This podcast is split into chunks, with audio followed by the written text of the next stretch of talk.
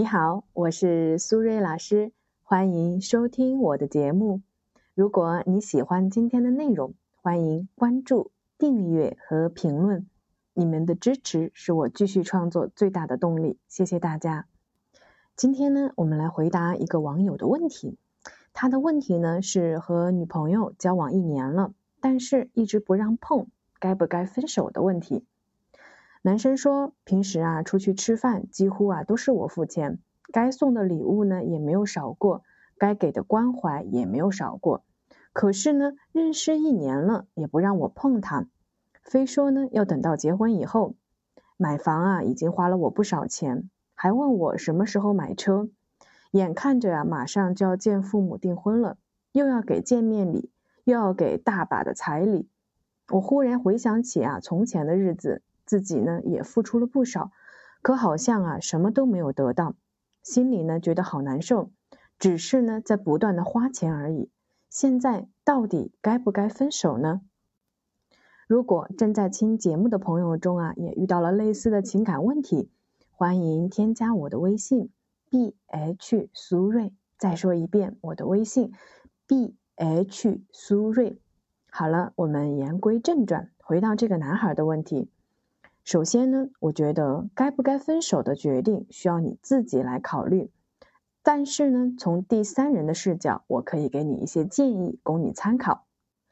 第一点，男生和女生啊，在相处的过程中，付出应该是双向的。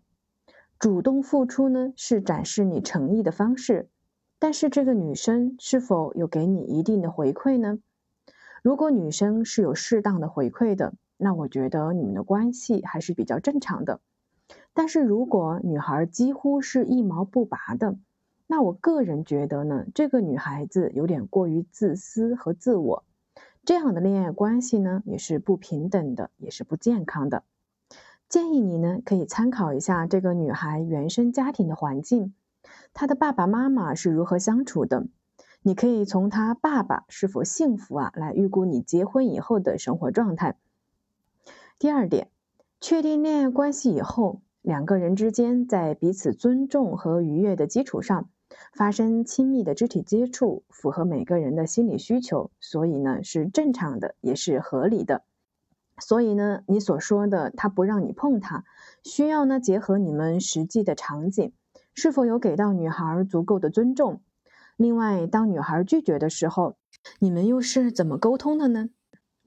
一般来说啊，女孩子坚持要婚后才能碰他，主要呢还是比较传统，而且呢没有安全感，觉得自己万一和你在一起以后却没有结婚，对自己来说呀是非常巨大的伤害。所以呢，我建议啊，你们可以找个时机好好聊一聊，知道他的内心的想法，才能更好的判断。第三，婚房呢虽然是以结婚的名义买的。